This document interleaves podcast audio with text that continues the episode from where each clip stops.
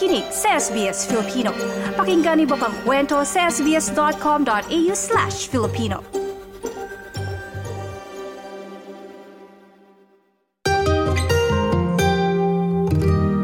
Mula 160,000 ay ginawang 195,000 po ang bilang ng migration cap ng federal na gobyerno para masolusyonan ang matinding kakulangan ng manggagawa. Eh, yan po yung katatapos lang na Jobs and Skills Summit. Diyan po inanunsyo yan. At dahil nangangailangan ng mga skilled migrant ang Australia, alamin natin ang mga oportunidad sa bawat estado at teritoryo dito sa trabaho, visa at iba pa. Trabaho, visa at iba pa. Trabaho, visa at iba pa. we're announcing um, in response to the skills crisis is that the permanent skilled migration rate for 2022, which had been set at 160,000, the government will now increase that number to 195,000 this financial year. So, what does that mean?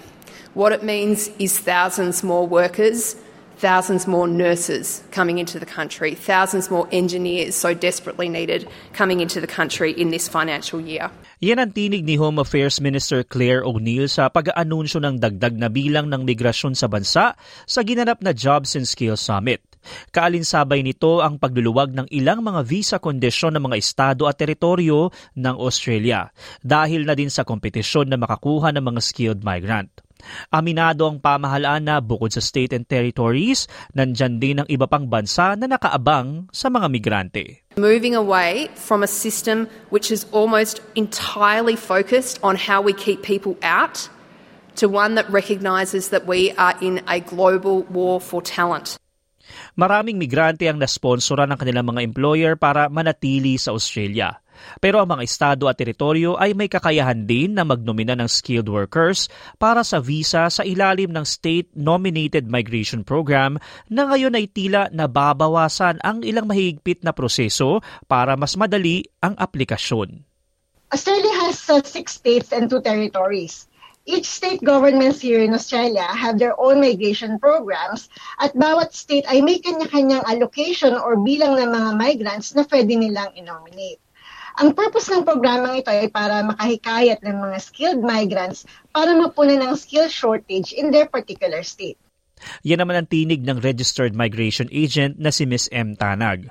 Ang mga manggagawa na sponsored ng mga estado ay hindi kailangang matali sa partikular na employer, pero kailangan na sila ay under 45 years old. Wala ding garantiya ang trabaho sa estado, kaya kailangan na humanap sila mismo. Tayong independent skill visa sa plus 189 kung saan totally ay walang sponsor ang applicant, meron din tayong mga employer-sponsored visas kung saan ang employer naman ang nag sponsor para magkaroon ng permanent residency. Sa state-sponsored visa, yung mismong state government ang nagno-nominate sa applicant kapalit ng pag-stay at pagtatrabaho ng aplikante na yon doon sa particular state for at least two years. Ang mga matagumpay na aplikante ay mabibigyan ng permanenteng visa na papayagan na manirahan sa Australia sa mga makakakuha ng Skilled Nominated Subclass 190 visa o di kaya naman ay pathway na maging permanent resident matapos ang pagtatrabaho sa regional area sa mga kukuha naman ng Skilled Work Regional Subclass 491 visa. May ilang mga available din na business visa. 50,000 state-nominated visa ang available ngayong taon base sa Department of Home Affairs kung saan New South Wales ang may pinakamataas na alokasyon. Maaari itong baguhin matapos ma-review ang unang quarter ng 2022 hanggang 2023. Karamihan sa mga estado ay nagluwag sa listahan ng occupation at iba pang kriteriya, ngunit maaring iba-iba ito sa bawat jurisdiksyon. Dito sa Victoria, ito ay tinatawag na Victorian Migration Program. Ito ay sinara nung bago matapos ang financial year 2021-2022, but it was recently reopened for new application for the financial year 2022 to 2023. Ang, ang state-sponsored visas ay either permanent or temporary at meron siyang points test. Kapag ang, ang kapag ang applicant ay nominated for the subclass 190 which is yung permanent, meron siyang additional na 5 points from the state at 15 points naman para sa regional visa subclass 491 which is a temporary visa. Ang minimum points at the moment is 65 points. Ang Victoria na pangalawa na pinakamataas na alokasyon ay may 11,570 places para sa 2022 to 2023. Papayagan ng mga nakatira sa ibang bansa na mag-apply, gayon din ang mga naninirahan sa estado. Dagdag ni Ms. M. Tanag, mas pinalawig ang listahan ng occupation na halos sakop na ang iba't ibang industriya yung nung nakaraang mga financial year, ang ang state sponsorship ng Victoria ay mas limitado yung mga occupations na pwede nilang invite. Mostly, ano siya, uh, related sa medical field o kaya yung mga STEM occupations.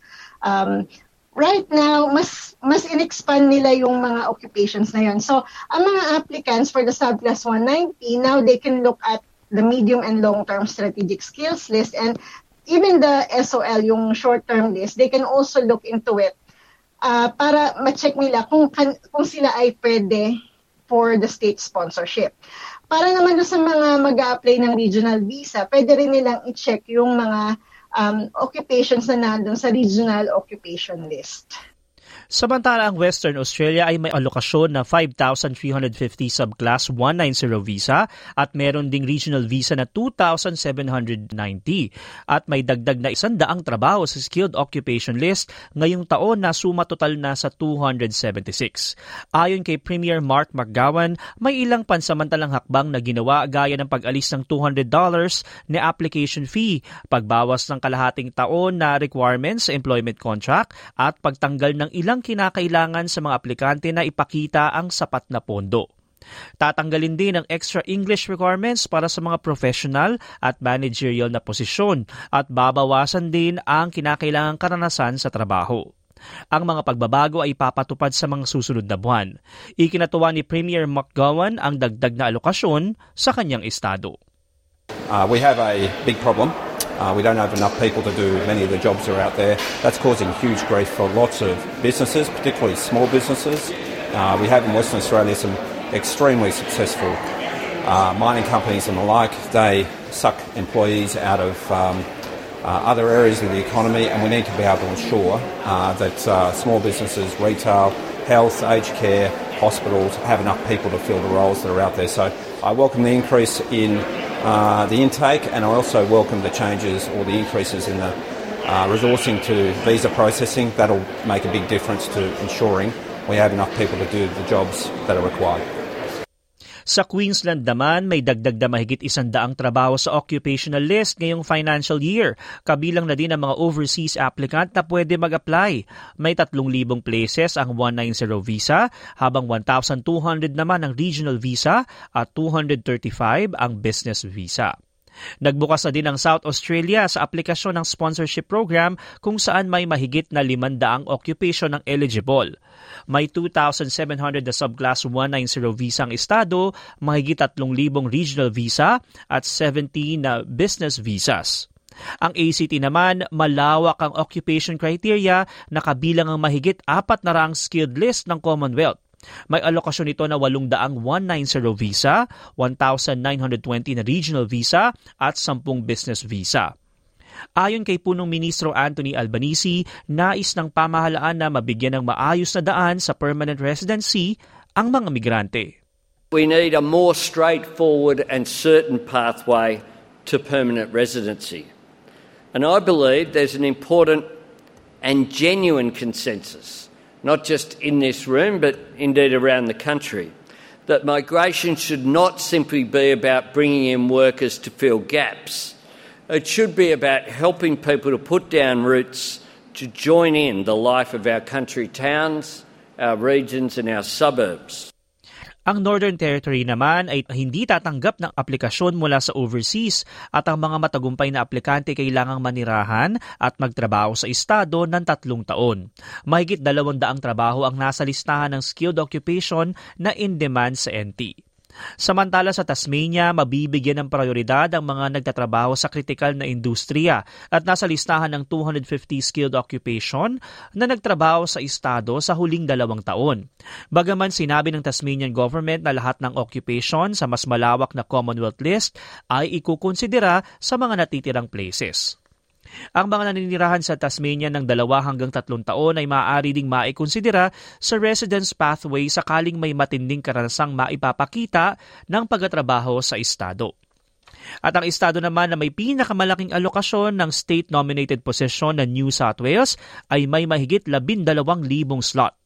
Ayon sa tagapagsalita ng Investment NSW, ginagawa pa nila ang mas simpleng nomination criteria at occupation list sa kasalukuyan at ilalabas sa mga susunod na linggo. Para sa kadagdagan at mas partikular na impormasyon, maaaring pumunta sa mga website ng bawat estado o di kaya naman sa kagawaran ng Home Affairs. Ako si TJ Korea para sa SBS Filipino. Trabaho, visa at iba pa. Trabaho, visa at iba pa.